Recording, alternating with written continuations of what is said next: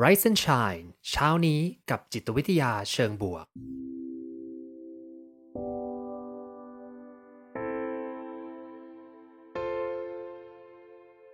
สวัสดีครับ ยินดีต้อนรับเข้าสู่พอดแคสต์เพื่อทุกท่าน อยู่กับผม ภูมิธีรพุทธปิติชัด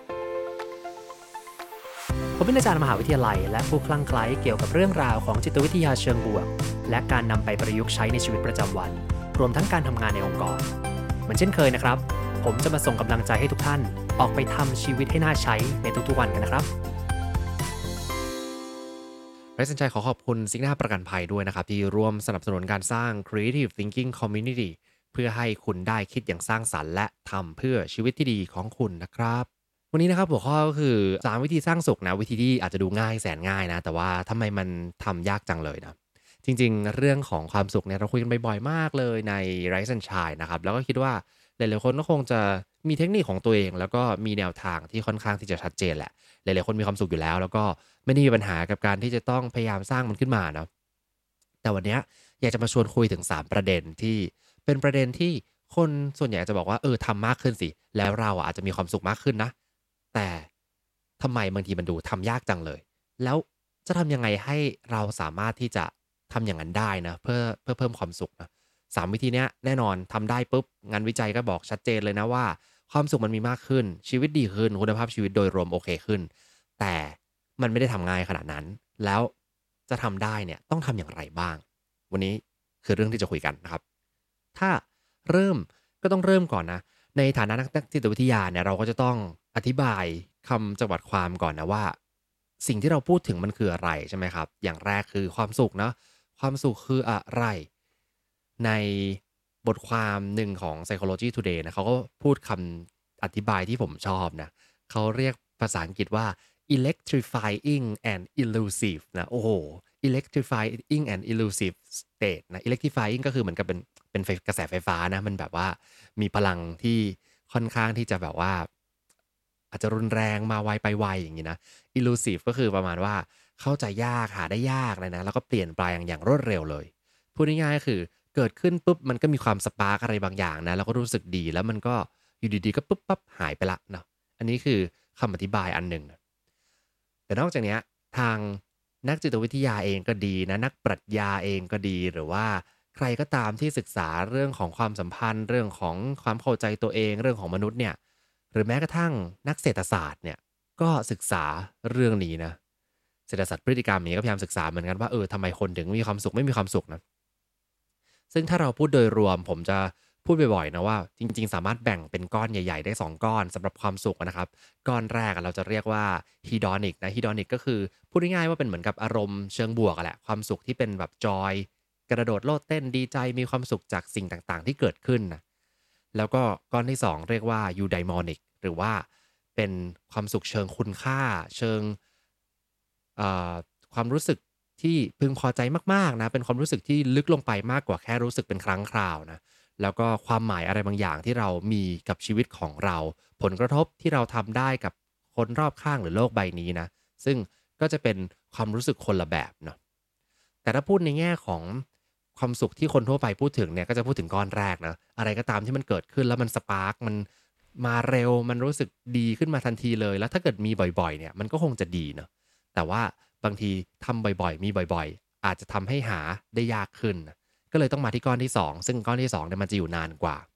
แต่วันนี้ไม่ได้ขอคุยเรื่องความแตกต่างทั้งสองเรื่อง เพราะเรื่องนี้เคยคุยไปแล้ว ถ้าใครสนใจลองกลับไปเซิร์ชดูในไรซ์สัญชัยหัวข้อต่างๆ ได้นะครับ เคยคุยกันไปนานพอสมควรแล้วล่ะ แต่วันนี้อยากจะคุยวว่าถ้าเกิดว่าเราต้องการจะสร้างสิ่งที่เราเรียกว่าความสุขเนี่ยที่เป็นสิ่งที่สามารถสร้างได้ทั้ง 2 ประเภทเลยนะ ทั้งความสุขแบบ เกิดขึ้นรวดเร็วนะ กับความสุขที่มันสร้างผลกระทบระยะยาวกับเรานะจะทำยังไงบ้าง ก็คือจะมาคุย 3 เรื่องนี้กันแต่ถ้าเกิดว่าเราเรียกรวมๆ2เรื่องเนี้นะครับเป็นความสุขเป็นก้อนเดียวนะก็คือมีทั้งความสุขที่เกิดขึ้นเร็ว ความสุขที่เกิดจากความพึงพอใจมากๆ แล้วก็คุณค่าความหมายอะไรบางอย่าง โดยรวมเนี่ย งานวิจัยในช่วงหลังๆ ประมาณสัก 20-30 ปีในจิตวิทยาเชิงบวกนะครับเขาก็ศึกษาเรื่องนี้เยอะมากเลยนะ ศึกษากันจนจนพรุนเลยทีเดียวเลย มีงานวิจัยตีพิมพ์แล้วตีพิมพ์อีกซ้ำๆซึ่งดีนะ เพราะว่าเราจะได้เห็นว่าอะไรมันเป็นวิทยาศาสตร์จริง ๆ นะ ที่พอเราทำได้ซ้ำๆแสดงว่ามันนะเป็นเรื่องจริงนะก็ถ้าเรามี 2 เรื่องนี้ครบนะมีความสุขระยะยาวความสุขระยะสั้นได้อย่างนี้แล้วกันเนาะก็จะทำให้เกิดสุขภาพกายที่แข็งแรงนะ แน่นอนมีอารมณ์เชิงบวก มีความรู้สึกเชิงบวก มีความรู้สึกเติมเต็มดีต่อใจนะหรือถ้าในแง่ของสุขภาพกายลงลึกลงไปเนี่ยเขาพูดถึงเรื่องของระบบหัวใจที่ดีขึ้นนะมีภูมิคุ้มกันที่ดีขึ้นไปศึกษาเรื่องของการอักเสบหรือนะการอักเสบในร่างกายเนี่ยจะลดน้อยลง ถ้าเรารู้สึกดีนะมีความดันโลหิตที่น้อยลงเนาะแล้วก็แน่นอนว่ามีความสัมพันธ์กับเรื่องของคุณภาพชีวิต แล้วก็การที่เรามีอายุยืนยาวมากขึ้นด้วยนะครับผม เพราะฉะนั้นแน่นอนมันมีแต่สิ่งดีๆนะถ้าเราสามารถรักษา state เนี่ย state มันคือระยะความรู้สึกที่มันเปลี่ยนแปลงได้นะ สมมุติว่า state หนึ่งตอนนี้เราอยู่ในอารมณ์ที่ไม่ดีอีกประมาณสัก 10 วินาทีเราอาจจะอารมณ์ดีก็ได้นะ ซึ่งแน่นอนว่ามันปรับเปลี่ยนอย่างรวดเร็ว นักจิตวิทยาเขาเลยใช้คำว่า elusive นะคือมันแบบเปลี่ยนไปเปลี่ยนมาแล้วก็ค่อนข้างที่จะหาได้ยากนะ มามาไปไปนะซึ่งถ้าเราสามารถคงระยะ หรือว่าสถานะความรู้สึกที่มันเป็นเชิงบวกได้มากกว่าเชิงลบนะในชีวิตก็คงจะทำให้ชีวิตดีพอสมควร คราวนี้ 3 เรื่องที่จะเล่าวันนี้ครับมีอะไรบ้างนะสามเรื่องนี้ถ้าเพื่อนๆสามารถทำได้มากขึ้นแล้วกันนะเรียกว่าทำได้มากขึ้น หรือว่าพฤติกรรมบางอย่างที่ไม่ดีลองปรับลดลงตามเทคนิค 3 ข้อนี้มันจะช่วยรักษาระยะของความสุข เรียกว่ารักษาสถานะของความสุขแล้วกันนะให้อยู่ยาวขึ้น จากความรู้สึกที่มาเร็วไปเร็ว ก็จะสามารถรักษามันได้นานขึ้น แล้วก็สามารถเปลี่ยนความสุขที่มันเป็นระยะสั้นเนี่ยบางเรื่องอาจจะกลายเป็นระยะยาวได้มากขึ้นด้วยเนาะก็ทำให้ภาพรวมชีวิตมันดีขึ้น 3 เรื่องนี้มีอะไรนะ ก็ต้องบอกเลยว่าเป็นบทความจาก Psychology Today นะครับผมของคุณดรมาร์คเทรเวอร์สนะครับเขาบอกว่าเป็น three proven ways to be happier today นะสาม วิธีการนะแล้วก็เป็นวิธีการที่ proof แล้วจากวิทยาศาสตร์นะว่าจะทำอย่างไรให้คุณน่ะมีความสุขมากขึ้นในวันนี้นะแต่แน่นอนว่ามันไม่ใช่เรื่องง่าย เดี๋ยวมาคุยกันว่าคำแนะนำควรจะแนะนำยังไงนะแล้วก็ทำอย่างไรในความเป็นจริงเนี่ยให้มันง่ายขึ้น ข้อที่1นะครับ คือสร้างสุขง่ายๆ ด้วยการที่เราอาจจะต้องปรับมุมมองกับตัวตนตัวเองใหม่นะแล้วก็พยายามที่จะลดความสมบูรณ์แบบของชีวิตลงนะ อันนี้พูดง่ายๆก็คือว่าลดความเป็น perfectionist ลงนี่แหละเนาะมีคำพูดหนึ่งที่เขาบอกว่าเป็นคำพูดว่า perfect is the enemy of the good นะก็คือการที่เรามุ่งหาความสมบูรณ์แบบเนี่ยมันจะเป็นศัตรูกับสิ่งดีๆ ที่จะเกิดขึ้นได้นะซึ่งการที่เป็นคนสมบูรณ์แบบนะมีข้อดีหลายอย่างเลยครับ เช่น เราจะมีเป้าหมายที่ชัดเจน เราจะพยายามตั้งมาตรฐานที่สูงมากๆเลยนะ แล้วก็ กดดันตัวเองกดดันผู้อื่นด้วยบางที แล้วก็ยกระดับทุกอย่างในชีวิตให้มันดียิ่งขึ้นนะคุณภาพ การใช้ชีวิตหรือบางทีผลักดันอะไรบางอย่าง ให้ไปในที่ที่ดีขึ้น ซึ่งจริงๆ ต้องขอบคุณคนเหล่านี้พอสมควรนะเพราะว่าถ้าเราไม่มี perfectionist เนี่ย โลกใบนี้มันคงไม่ได้พัฒนาเร็วนะเออ ผมมองว่าโลกเราพัฒนารวดเร็ว เพราะว่าเรามีคนที่จะมุ่งหาความยอดเยี่ยมความ perfect อะไรบางอย่าง แล้วก็ พัฒนาโลกใบนี้พัฒนาสิ่งต่างๆ ที่เขาอาจจะไม่พอใจกับสิ่งที่มีอยู่นะก็เลยพัฒนาไปเรื่อยๆนะ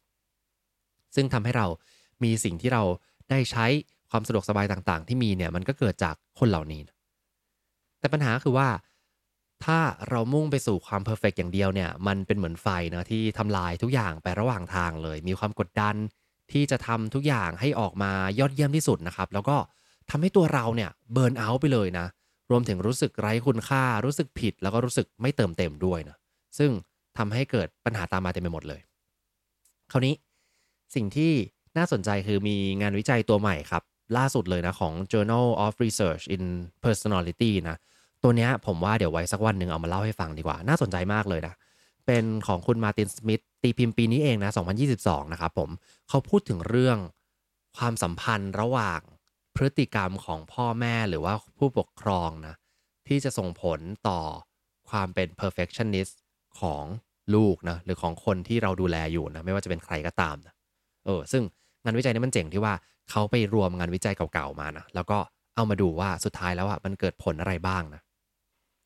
สรุปเร็วๆ คือ มีผลแน่นอนนะโดยเฉพาะเรื่องของความคาดหวังของพ่อแม่นะบางทีเราบอกว่า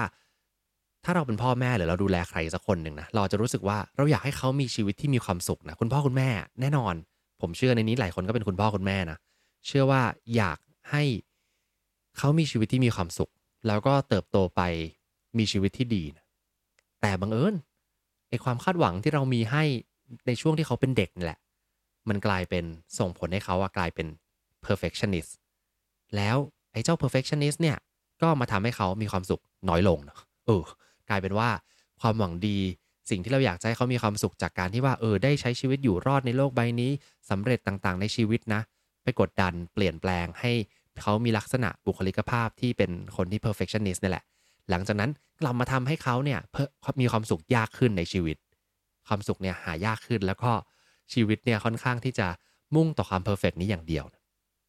อันนี้ก็ต้องระวังด้วยนะ เดี๋ยวไว้มีโอกาสมามาเล่าให้ฟังรายละเอียดตรงนี้แล้วกันนะครับ แต่ สิ่งที่ผมคิดว่าเป็นประโยชน์มากเลยคืองานวิจัยเขาตีเรื่องของความสมบูรณ์แบบเนี่ยออกมาเป็น 3 เรื่องนะลองลองฟังกันดูว่าเพื่อนๆเนี่ยมีลักษณะแบบใดแบบหนึ่งหรือเปล่านะอย่างแรกเลยคือเป็น perfectionist ที่เรียกว่า self oriented perfectionism นะครับ ก็คือเป็นคนที่อาจจะโฟกัสกับ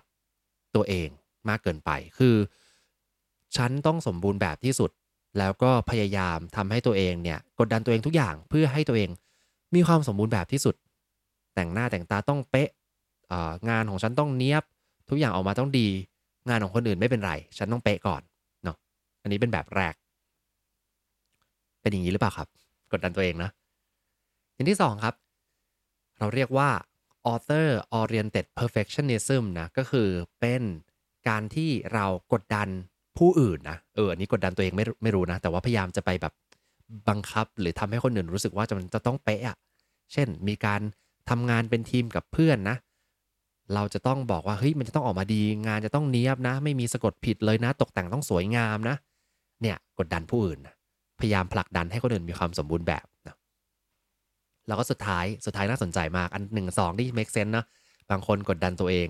บางคนกดดันผู้อื่น บางคนกดดันทั้งผู้อื่นและตัวเองด้วยโดยไม่รู้ตัวนะแต่สุดท้ายน่าสนใจครับ อันสุดท้ายเขาเรียกว่า socially prescribed perfectionism นะก็คือเป็นแนวโน้มที่จะเชื่อว่าคนอื่นน่ะคาดหวังให้คุณน่ะ perfect เออ คือหมายความว่า จินตนาการในหัวเนาะก็คือ เราไม่รู้หรอกว่าจริง ๆ แล้วอะเขาคาดหวังไม่คาดหวังต่อเรายังไง นอกจากเราไปถามเขาเนาะแต่ถ้าคุณเป็นคนประเภทเนี้ย socially prescribed perfectionism เนี่ย แสดงว่าเราอาจจะมีในหัวแหละว่า ต้องมีคนรอบข้างเนี่ย อยากจะให้ฉัน perfect แน่เลยนะ พ่อแม่ฉันอยากจะให้ฉันออกมา perfect แน่เลยนะ หรือว่าคุณครูหรือว่าหัวหน้านะ เพราะฉะนั้นฉันต้องทำให้ perfect สิ เพราะคนอื่นคาดหวัง แต่ในความเป็นจริงอาจจะไม่ใช่ก็ได้เนาะ เราไม่รู้เลยเนาะ แต่นี่แหละคือปัญหา คือเรามีความคิดอยู่ในหัวเรา แล้วคิดว่าทุกอย่างมันต้องออกมาดี เพราะว่าทุกคนคาดหวังจากเรานะเพราะฉะนั้นความคาดหวังคนอื่นก็มีผลต่อความสุขของเรามากๆเลยทีเดียวนะก็ต้องระวังเรื่องนี้ด้วย คราวนี้ครับ ความง่ายของวิธีการที่จะ รับมือกับเรื่องนี้นะ วิธีการที่ง่ายมากเลย ถ้าเราจะไปแนะนำใครสักคนหนึ่งก็จะต้องบอกงี้เนาะว่าอะคุณลองปล่อยวางสิ ลดความเพอร์เฟกลงนะ ลดความรู้สึกอึดอัดและกดดันลงไป สามารถจะ enjoy กับกิจกรรมต่างๆ ในชีวิตได้นะ แค่นี้ก็ง่ายมากเลยนะ เป็นวิธีที่คลาสสิกใช่ไหมก็บอกว่าให้ปล่อยวางให้ให้ทำให้สบายๆอย่าไป perfect เลยนะ แต่วิธีการนี้มีปัญหาใหญ่มากอย่างหนึ่งก็คือว่า คนที่เป็น perfectionism เนี่ยแล้วรู้สึกว่าทุกอย่างมันต้องสมบูรณ์แบบเนี่ย ไปบอกให้เขาลดความสมบูรณ์เนี่ย ไม่ได้นะ คืออาจจะบอกได้แหละ แล้วก็อาจจะใช้ได้แค่วัน 2 วัน สุดท้ายกลับมาเป็นเหมือนเดิมนะ เพราะว่าสิ่งเหล่านี้ส่วนใหญ่เป็นลักษณะนิสัยหรือว่าเป็นบุคลิกภาพบางอย่างนะครับ ที่ติดตัวมาอาจจะต้องแต่เกิดบางส่วนนะ แล้วก็ยิ่งได้รับสภาวะสังคมที่กดดันนะ จากความคาดหวังของครอบครัว ความคาดหวังจากคนในสังคมนะ กลายมาเป็น ลักษณะนิสัยบุคลิกภาพที่เปลี่ยนแปลงค่อนข้างยาก เพราะฉะนั้นจะมาบอกว่าลดความเพอร์เฟกลง ไม่มีทางเปลี่ยนเนาะแม้ว่าเขาจะรู้ แม้ว่าเราจะรู้ว่าความสุขมันมีเพิ่มขึ้นถ้าเราลดความเป็น perfectionist นะ แต่ไม่ง่ายเลยครับ เป็นเรื่องยากนะปล่อยวางยาก เพราะติดนิสัยไปแล้วแหละ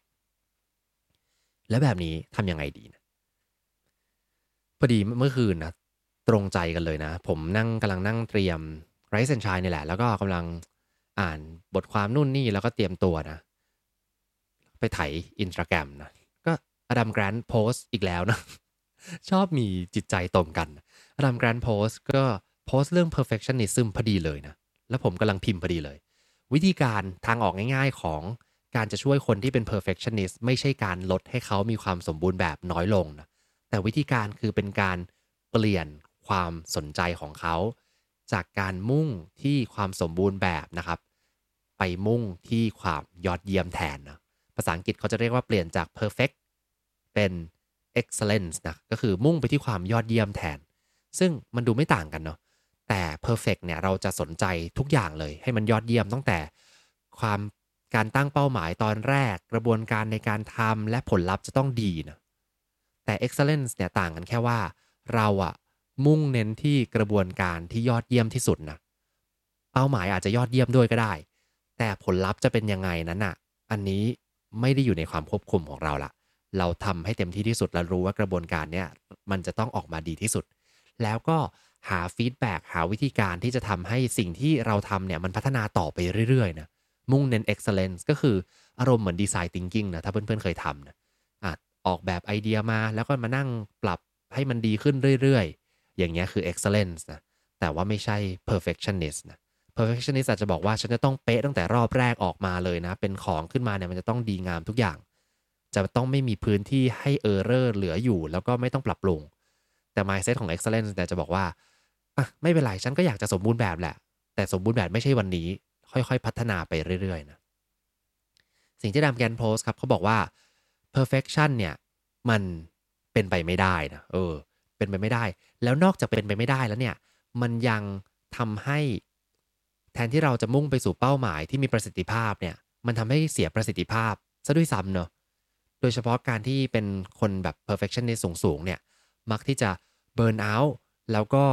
ไม่ค่อยอยากที่จะโอบรับความท้าทายใหม่ๆ เพราะรู้สึกว่า โอ้โห ความท้าทายมาอีกละ ฉันต้อง perfect อีกละ เหนื่อยจังเลยไม่เอาดีกว่านะ เสียโอกาสครับ เพราะฉะนั้น ถ้าเราอยากจะสำเร็จนะ success เนี่ยมันขึ้นอยู่กับมาตรฐานที่สูงนะเขาเรียกว่าเป็น high standard success depends on high standards but not being flawless นะก็คือความสำเร็จขึ้นอยู่กับมาตรฐานที่สูง แต่ว่าไม่ได้บอกว่าจะต้องมัดไรที่ติเนาะมันอาจจะมีตำหนิได้บ้างเล็กน้อยนะ แต่ก็มีมาตรฐานที่สูงนะเพราะฉะนั้นเป้าหมายไม่ใช่การที่จะมุ่งไปสู่ perfection นะสมบูรณ์แบบไม่มีจริง มุ่งไปสู่ความยอดเยี่ยมให้ได้นะครับ ก็จะเป็นผมว่าเป็นคำแนะนำที่ดีกว่านะสมมติใครมาบอกผม ผมก็แอบคิดว่าเป็น perfection อยู่นิดนึงแล้วมั้งไม่แน่ใจนะ แต่ว่าถ้าใครมาบอกผมว่าเอ้ยไม่ต้องทำให้มันสมบูรณ์แบบมากก็ได้ทำทำไปเถอะ อันเนี้ยจะไม่โอเคเลยนะ สมมติผมเตรียมตัวอะเตรียมกิจกรรมเตรียมงานอะไรบางอย่างอยู่นะ บอกว่าเออเออทำทำไปเถอะมันไม่เป็นไรมันไม่ต้องเสียเวลากับมันมาก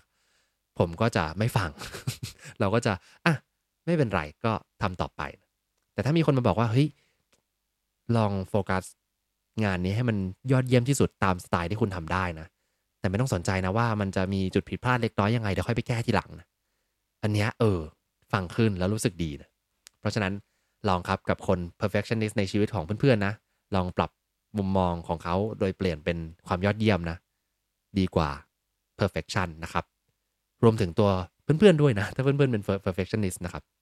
มีพี่ชัยบอกว่าเป็น perfectionist เบอร์3เวอร์ชันปล่อยวางแล้ว ยอดเยี่ยมเลยนะ ปล่อยวางแล้วแสดงว่าไม่ต้องคิดว่าคนอื่นมาคาดหวังกับเราแล้ว เราก็เป็นน้อยลงนะแล้วก็ไม่เครียดด้วยขอบคุณมากเลยครับ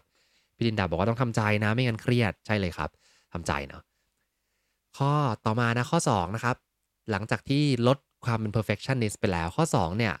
ง่ายมากเลย อันนี้คือพยายามเติมเต็มตัวเองด้วยการเข้าสังคมและเชื่อมโยงกับผู้อื่นนะ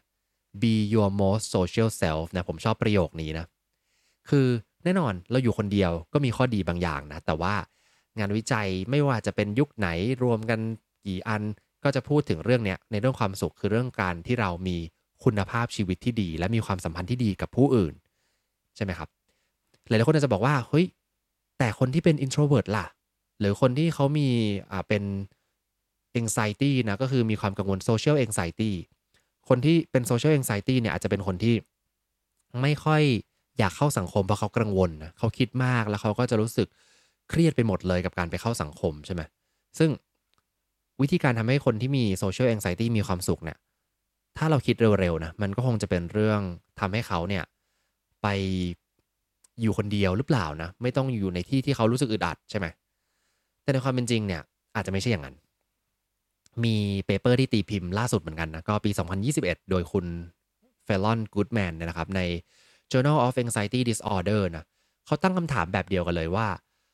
คนที่มี social anxiety disorder เนี่ยคือเป็นคนที่มีความกังวล แล้วก็เกิดความเครียดตลอดเวลาเมื่อเราต้องเข้าสังคมเนี่ยมีความสุขกว่าหรือเปล่า เมื่อได้อยู่คนเดียว สรุปสั้นๆเลยแล้วกัน จากงานวิจัยพบว่าไม่จริง คนที่มีความกังวลจากการเข้าสังคม ไม่ได้มีความสุขมากกว่าเวลาอยู่คนเดียวนะแต่ความสุขเนี่ยสร้างได้จากการได้ใช้เวลากับผู้อื่น และการได้มีความสัมพันธ์ที่ดีเนาะเออ มันกลายเป็น อาจจะงงๆนิดนึงนะว่าทำไมเนาะแต่ว่าสิ่งนี้ครับ ความสัมพันธ์ที่ดีเนี่ย ไม่ว่ากับใครนะ ก็มีประโยชน์ เพียงแต่ว่าเราจะต้องเลือกวิธีการในการที่จะเข้าสังคมนะสมมติว่าเราเป็นคนที่มีความกังวลมากและเครียดมากจากการเข้าสังคมเนี่ย อาจจะต้องเลือกพื้นที่ปลอดภัยก่อน เช่นอะ เรามาเจอกันที่บ้านเราไหมนะอะเลือกคนที่เป็นเพื่อนสนิทสักสองสามคนนะ ไม่อยากออกไปไหนอะชวนเพื่อนมาที่บ้าน มาทำกิจกรรมร่วมกันดูทีวีเล่นเกมอะไรกันก็ไปนะ พูดคุยทำอาหารนะ อันเนี้ยก็จะทำให้เขารู้สึกปลอดภัย แล้วค่อยๆไปทีละก้าวนะกับพื้นที่ที่เขาปลอดภัย ไปร้านกาแฟ ร้านโปรดของเขา ไปร้านอาหารร้านโปรด แล้วก็ไปพูดคุยกับคน ไม่ต้องไปปาร์ตี้อะไรที่แบบว่าเขาไม่คุ้นเคยนะก็ได้นะส่วน introvert ก็เหมือนกันนะ อาจจะต้องหาจังหวะหาเวลาที่เขามีพลังงานเต็มที่พร้อมที่จะไป connect กับผู้คน เพราะฉะนั้น mindset ที่บอกว่าเราเป็น introvert หรือว่าเราเป็นคนกังวลและเครียดง่ายกับสังคมเนี่ยเราเลยเลือกที่จะไม่ทำเนี่ยอันเนี้ยเป็น mindset ที่ปิดกั้นประตูสู่ความสุขของเราเองนะเพราะงานวิจัยบอกชัดเลยว่าว่าแม้กระทั่งคนที่ introvert ที่สุดเลย หรือคนที่มีความเครียดและกังวลที่สุด ความสัมพันธ์ใหม่ ๆ ความสัมพันธ์ที่มีคุณภาพ ช่วยให้เกิดความสุขมากขึ้น ผมชอบสิ่งที่เขาเขียนเป็นภาษาอังกฤษนะครับ เขาบอกว่าเป็น your most social self นะ หมายความว่ายังไง social self เนี่ย มันแสดงว่าเราอะมีตัวตนที่เป็นตัวตนด้านสังคมนะกับตัวตนที่เป็นด้านอื่น ๆด้วย เชื่อเหลือเกินว่าคนที่เป็น extrovert ทั้งหลายเนี่ยที่ชอบเข้าสังคมเนี่ย ก็มีตัวตนด้านสังคมของเขา แล้วก็มีตัวตนด้านการอยู่คนเดียวของเขาเหมือนกันนะเพราะฉะนั้นถ้าเรามองชีวิตเหมือนกับเป็นหลาย ๆ ตัวตนนะ แล้วก็เหมือนสวมหมวกแล้วกันนะ วันนี้ฉันเดินออกไปข้างนอกจะสวมหมวกของการเข้าสังคม แม้ว่าฉันจะเป็นคนที่ค่อนข้างเครียดและกังวลกับการเข้าสังคมมากๆ แต่วันนี้อยากจะลองดู ในการที่จะไปเปิดตัวเองกับสังคมนิดนึงนะอะลองคุยกับคนที่สนิทสักคนสองคน สวมหมวกนี้ แล้วก็กล้าที่จะออกไปข้างนอกนะพอเรามี mindset แล้วก็มีความเชื่อกับตัวเองว่าเราทำได้นะเราก็จะทำเรื่องนี้ได้ง่ายขึ้น แต่ถ้าเรามี mindset ที่ว่า โห ฉันเป็น introvert นะ ฉันเป็น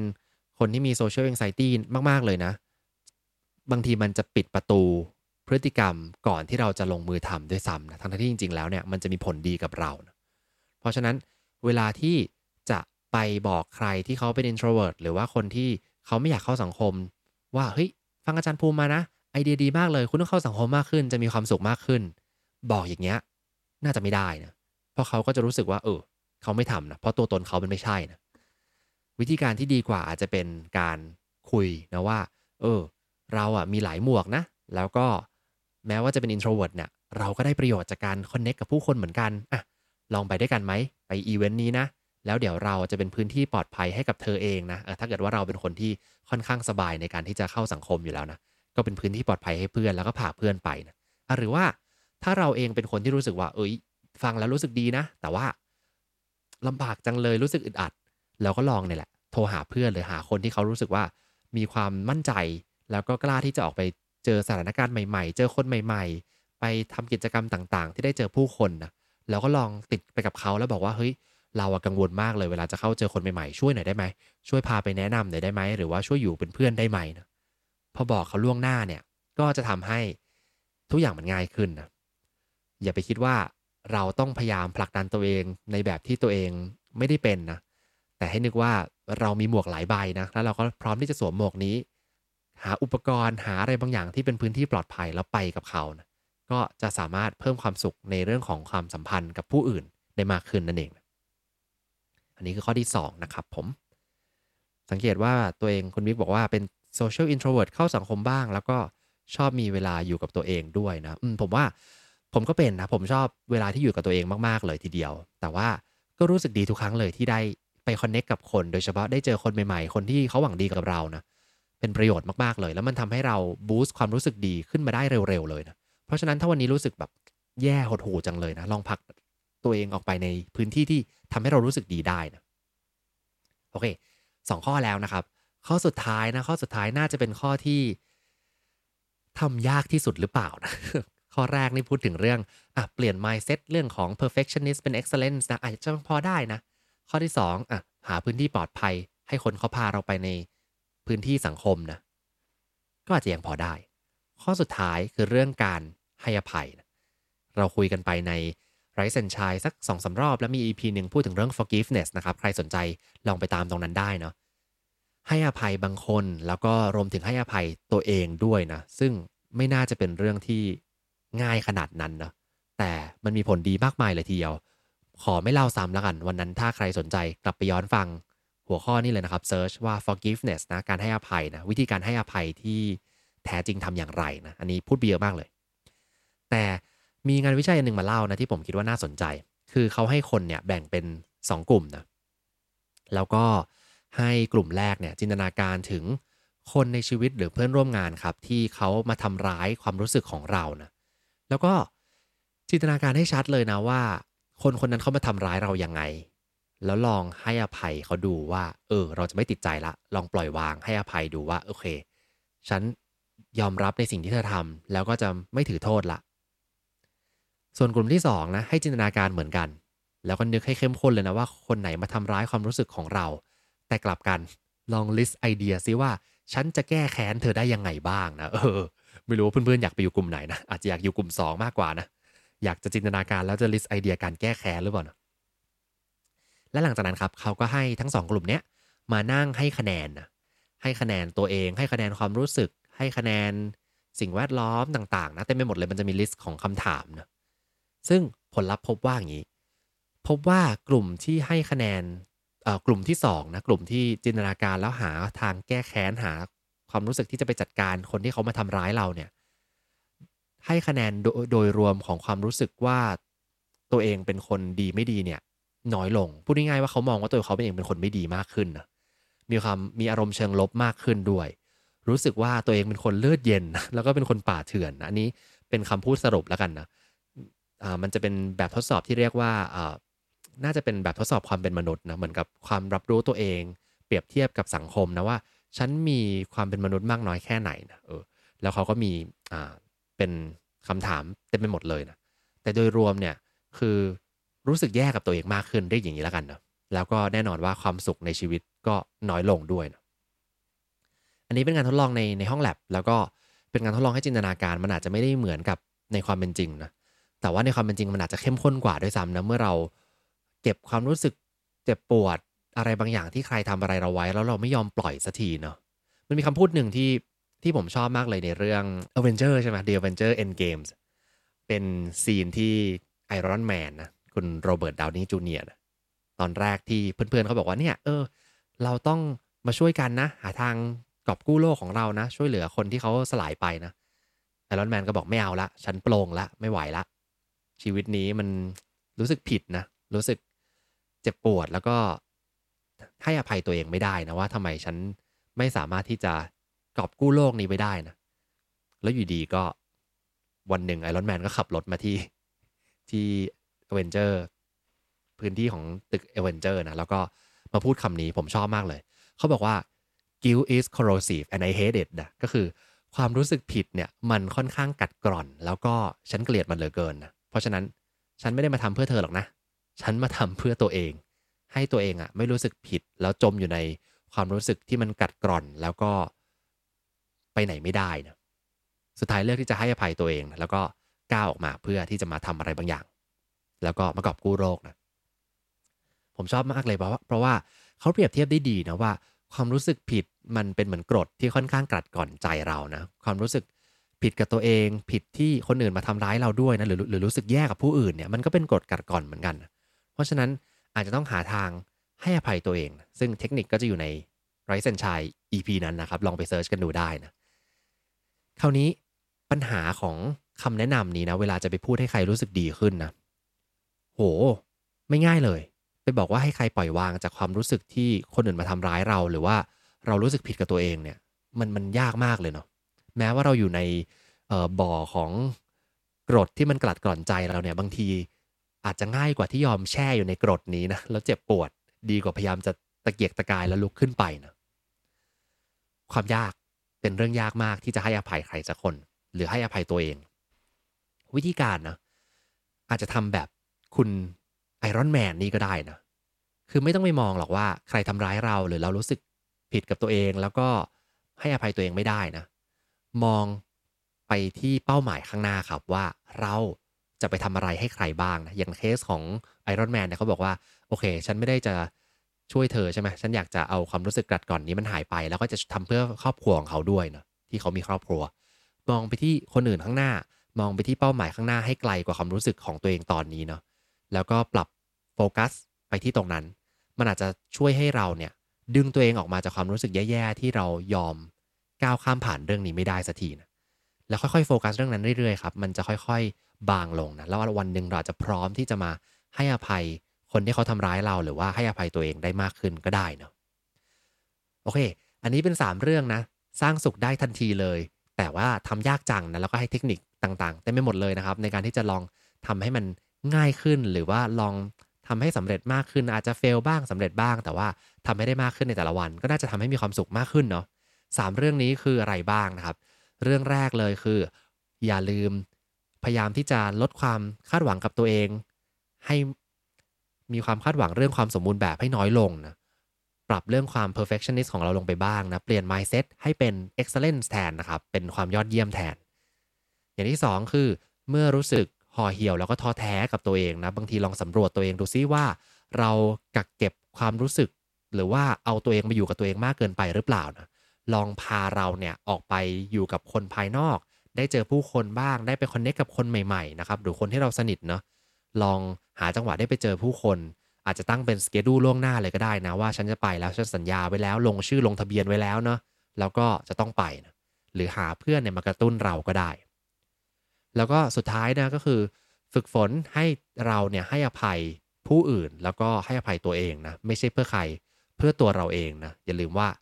ความรู้สึกผิดความรู้สึกโกรธ ความรู้สึกที่เราให้อภัยใครไม่ได้เนี่ยมันเป็นกรดที่กลั่นก่อนอ่า กรดที่กร่อนใจของเรานะเพราะฉะนั้นวันนี้ก็ทำเพื่อตัวเรา แล้วก็ลองมองผู้อื่นที่เราอยากจะทำให้เขานะโฟกัสที่เรื่องนั้นจะพาตัวเองออกมาจากการที่เราโกรธแล้วก็ไม่ยอมให้อภัยผู้อื่นได้สักทีเนาะอันนี้ก็คือ 3 เรื่องนะครับผมที่เอามาชวนคุยกันนะหวังว่าจะเป็นประโยชน์แล้วก็มีแนวทางในการทำให้มันเป็นจริงมากขึ้นมากกว่าการที่จะพูดง่ายแต่ทำยากนะวันนี้อาจจะเป็นพูดง่ายแล้วก็ทำได้ด้วยนะครับ ขอบคุณมาก ๆ เลยที่วันนี้เข้ามาฟังกันในวันหยุดแบบนี้เข้าใจนะครับ ว่าเป็นเช้าวันหยุดที่หลาย ๆ คนก็อาจจะนอนนะแต่เชื่อว่าหลาย ๆ คนคงตามมาฟังย้อนหลังแล้วก็ขอบคุณล่วงหน้าด้วยนะครับ แน่นอนว่าไร้สัญชัยก็ขอขอบคุณซิกนาประกันภัยด้วยนะครับที่ร่วมสนับสนุนการสร้าง Creative Thinking Community เพื่อให้คุณได้คิดอย่างสร้างสรรค์และทำเพื่อชีวิตที่ดีของคุณนะครับ ขอบคุณที่ติดตาม หากสนใจคอนเทนต์แบบนี้อย่าลืมกด subscribe ตามช่องทาง podcast ของท่าน และสามารถติดตาม Facebook Group โดย search Rise and Shine เช้านี้กับจิตวิทยาเชิงบวก วันนี้ขอให้ทุกท่านมีความสุข ออกไปทำชีวิตให้น่าใช้ ออกไปตามหา what makes your life worth living กันนะครับ